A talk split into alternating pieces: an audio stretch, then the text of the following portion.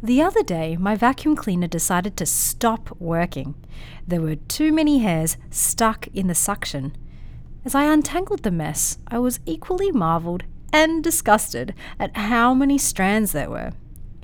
Whilst it's easy to keep count of how many fingers we have, it's much harder to take stock of the number of hairs on our head. And yet, God knows.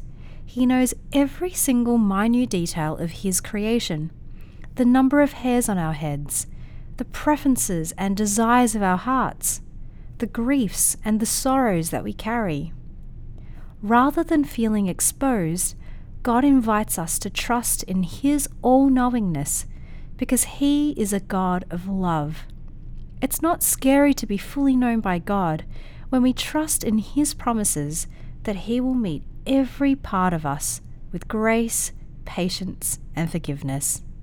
This is Sharon Cooper with God in 60 Seconds.